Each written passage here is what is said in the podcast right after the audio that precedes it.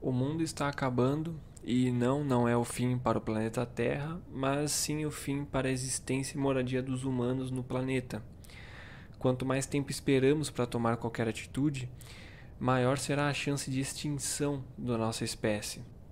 Para alguns, isso seria algo justo perante todo o mal que causamos, não só para o planeta em que moramos, mas também as pessoas que vivem nele.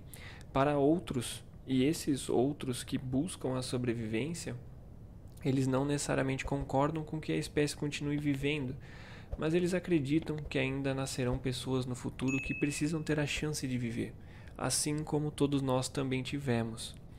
O episódio de hoje é como sobreviver em Interestelar, assim como vocês já viram no título. Bom, se você é novo aqui, eu sou o John, bem-vindo ao canal Como Sobreviver ao Planeta Terra. E se você gostar do conteúdo, não se esquece de se inscrever e ativar o sininho para sempre receber as notificações e fortalecer o canal. Fechou? Então, bora de como sobreviver em Interestelar.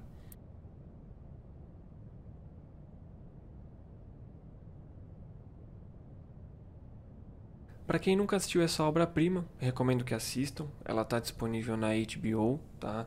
Eu vou dar alguns spoilers, então se você liga para spoilers, vai lá e assista, depois volte aqui. Caso não ligue, já fique aí, beleza? O mundo chegou em um ponto onde as coisas essenciais para a vida elas acabaram se tornando um problema. A comida está acabando e não tem gente suficiente a produzindo, o que basicamente destrói toda a comida além da superpopulação mundial, é também uma praga. E essa praga de tempos em tempos ela se adapta e consome tipos diferentes de plantações. Então, em um período ela consumiu todo o trigo existente e logo depois disso, em um tempo indeterminado, mas a certeza é que vai acontecer, é que também as plantações de milho, que são as maiores e que geram mais alimentos para o mundo, acabem sofrendo com a praga e por fim a humanidade chegue ao fim. Como se não bastasse a quantidade excessiva de tempestades de areia, um vento constante carregando muita poeira consome a região.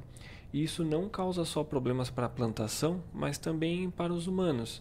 Respirar poeira e areia constantemente pode causar problemas respiratórios como asma, pode gerar problemas cardiovasculares e até mesmo causar doenças por bactérias e vírus, além de espalhar mais e mais a praga. O uso de máscaras e óculos é essencial para prolongar sua qualidade de vida, mas nada que possa lhe salvar totalmente impune. Tá? Aproveitando se ouviu até aqui, ah, não esquece de se inscrever e ativar o sininho se você estiver gostando para sempre receber as notificações. E como se trata de interestelar, eu já fiz um vídeo sobre viagem no tempo.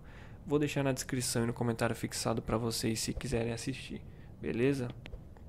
Então, voltando como sobreviver em Interestelar, já que é premeditado que o mundo vai acabar, que a raça humana vai ser extinta.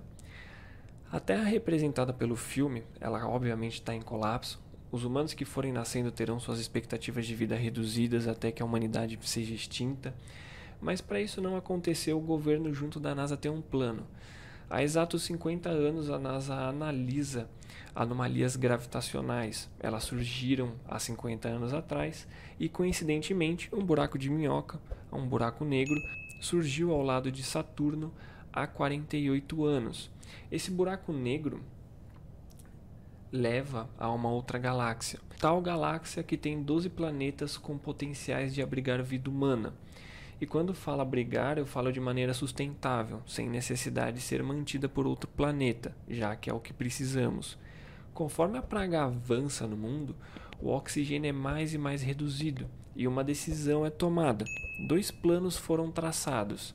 O plano A, criar uma grande nave e levar as pessoas da Terra para um desses planetas possivelmente habitáveis, e o plano B, enviar um pequeno grupo de pessoas para um desses planetas e utilizar incubadores e barrigas de aluguel para gerar uma nova civilização. Ou seja, quem ficou na Terra vai morrer. De qualquer modo, para qualquer um deles dar certo, precisamos saber se realmente os planetas seriam habitáveis. Então foram enviadas 12 pessoas, uma para cada planeta através do buraco de minhoca, e apenas três sinais foram captados três planetas no mesmo sistema solar. Esses três sinais demonstram que os planetas têm capacidade de abrigar vida humana. E nada mais prático, né, do que os três no mesmo sistema solar. Agora que sabemos que pelo menos dos 12 astronautas, três chegaram ao seu destino e três conseguiram enviar os sinais de que eles ah, teriam um planeta possivelmente habitáveis, vamos ter que fazer a viagem. A viagem até Marte ela leva oito meses e leva até Saturno mais 14, onde aí vai se encontrar o buraco negro. Para que ah, os suprimentos sejam economizados, ah, câmaras de hibernação elas vão fazer parte dessa viagem, onde eles vão acordar próximo ao buraco negro. Então eles vão dormir por todo esse período de dois anos. Chegando aí no primeiro planeta, ele tem água, muita água. Mas ele tem um problema. Ele fica na órbita do buraco negro. E a gravidade imposta pelo buraco negro faz com que o tempo no planeta seja desacelerado comparado à nossa realidade. Ou seja, uma hora no planeta é equivalente a sete anos na Terra.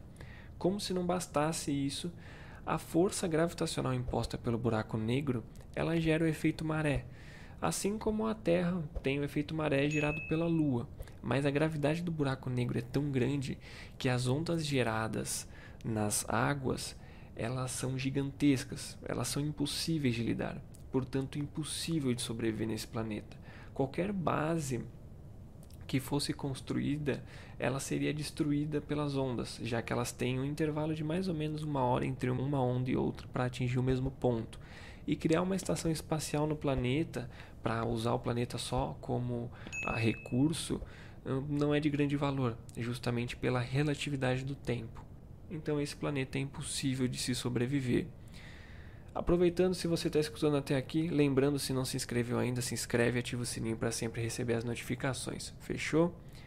Então, indo para o segundo planeta, apesar dele ter seus dados totalmente alterados e ele não ser tão habitável para humanos, seria possível nele ter uma base, mas ela não seria sustentável. Nesse planeta é frio o dia tem 67 horas e a noite tem 67 horas ainda mais geladas do que o dia. A gravidade é 80% da da Terra, então ela é tranquila para o ser humano, mas isso acaba não auxiliando em nada.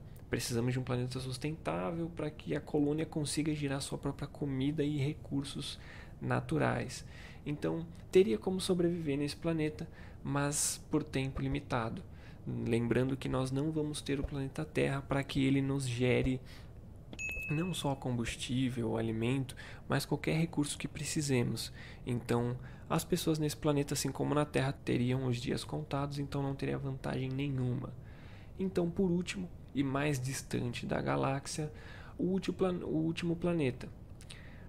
O último planeta, ele teria as melhores condições, ele tem uma quantidade boa de oxigênio e recursos naturais, possibilitando aí que o plano A seja efetivado.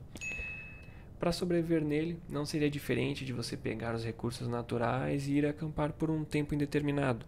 O planeta lhe fornece basicamente tudo o que você precisa.